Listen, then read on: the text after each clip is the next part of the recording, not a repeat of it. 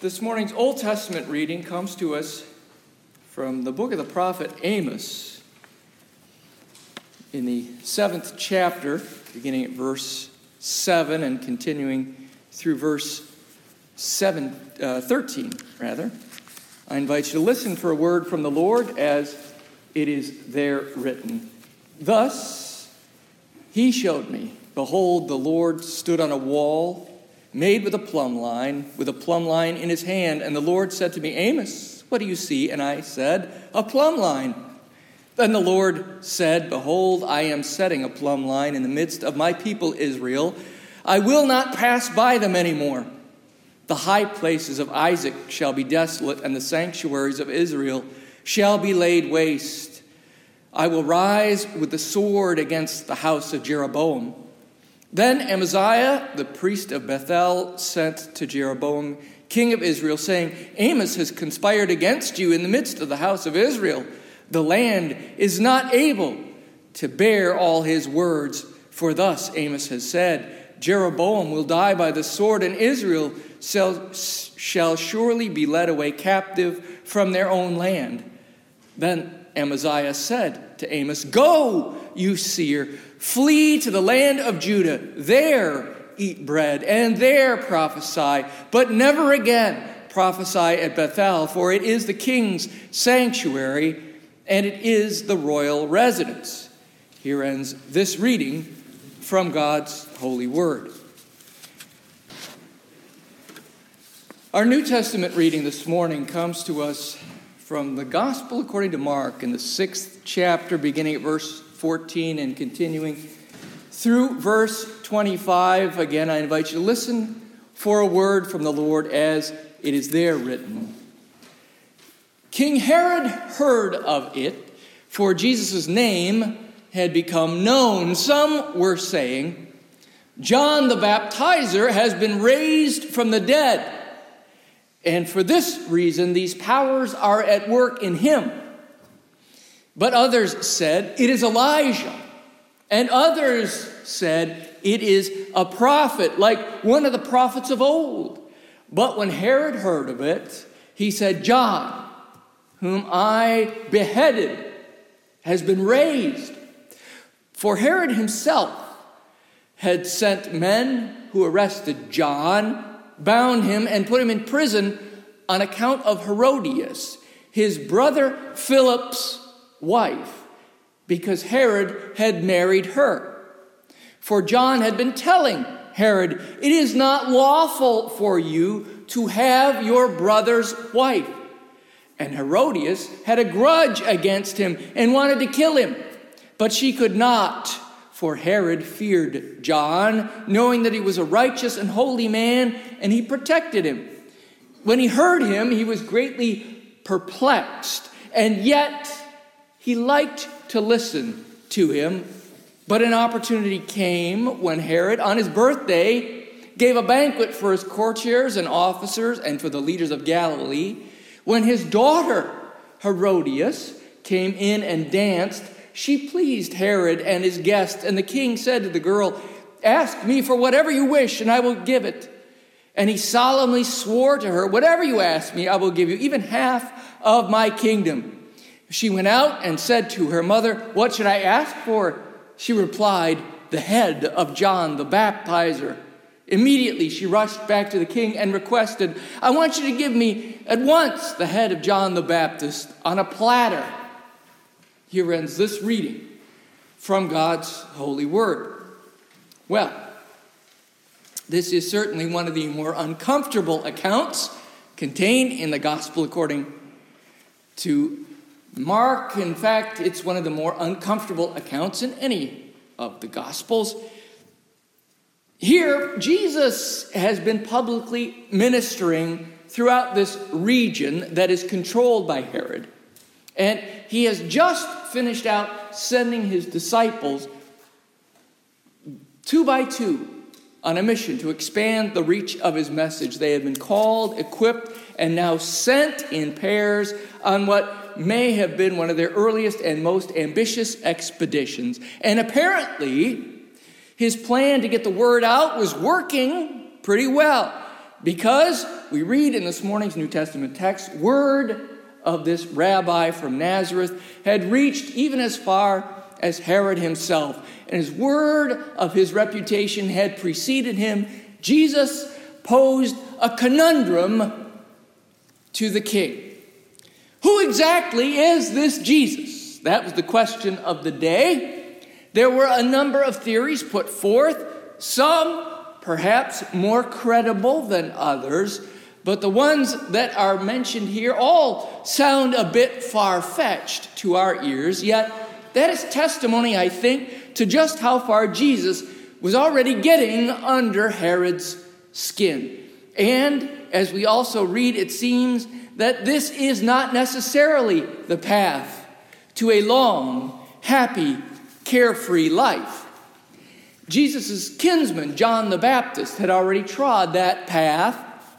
He had also preached a message in a rural region, far from the courts of the king, but eventually their paths would grow ever closer. And so it was that John felt compelled to offer his unfiltered appraisal of the king's behavior.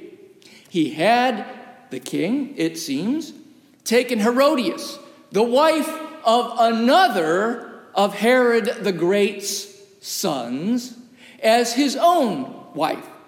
He had divorced his wife, which led to her father in law, well, to her father, his father in law, who was the king of the Nabateans, to wage war against Herod. And she had, Herodias, had divorced her husband, the step brother of her now husband. You got all that? Yeah. It's pretty confusing. Adultery, however, was adultery.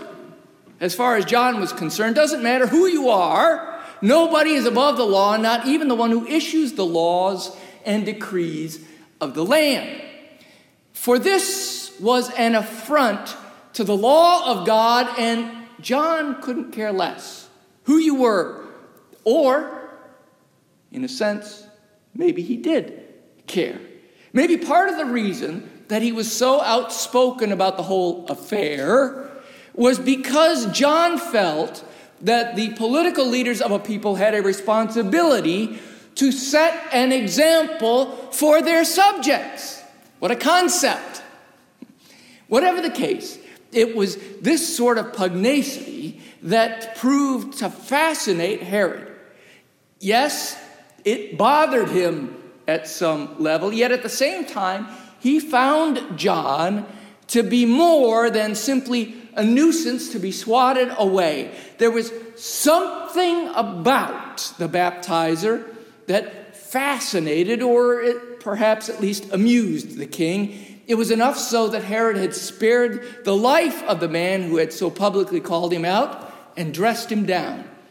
But while the king saw something in the prophet that was consequential enough to keep him from the gallows, the woman with whom he had the relationship, which drew the ire of John, was of a different mind.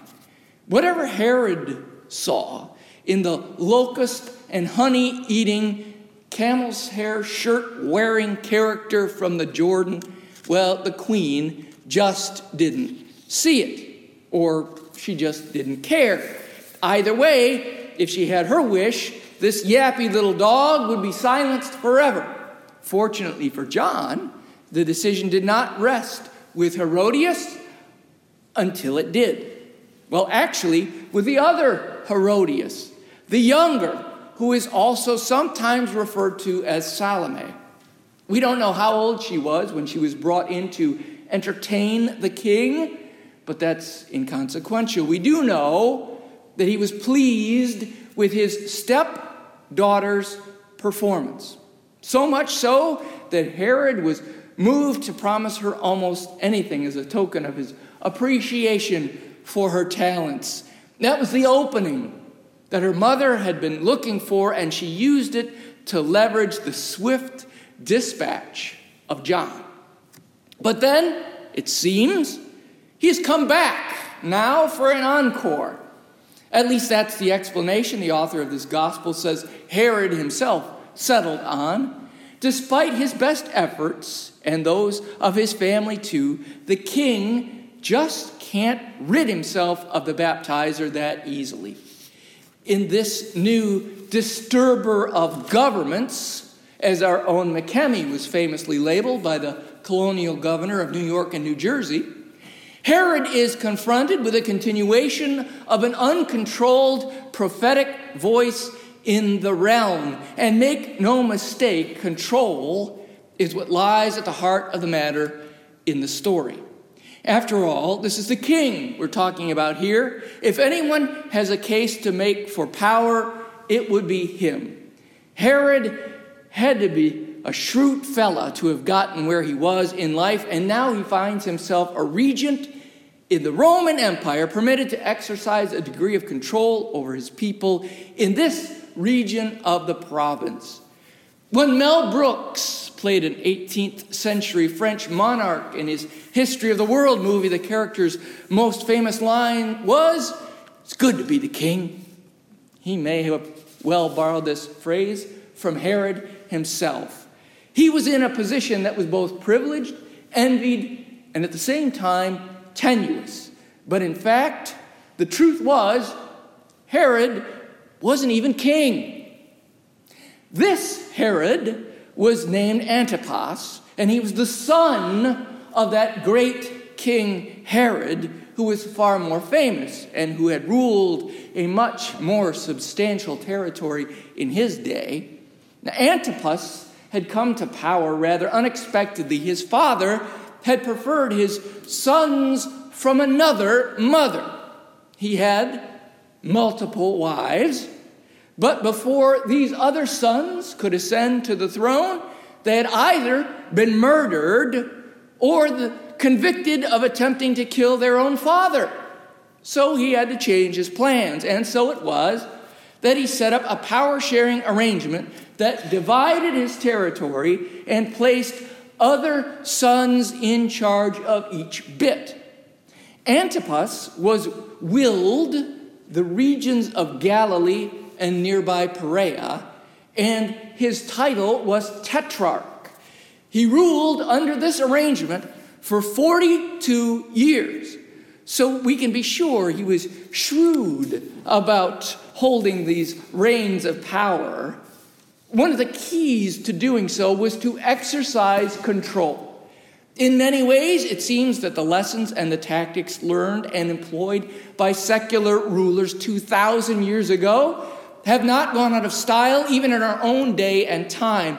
Just witness what is taking place to the voices of dissent in Belarus, or in Myanmar, or in Hong Kong, or any of a number of other places in our world today. These are the same tactics and techniques that the enemy has used for just as long to silence the voices of those who would critique the power of the devil and the powers and the principalities that he has enlisted to further his cause. And here comes Jesus.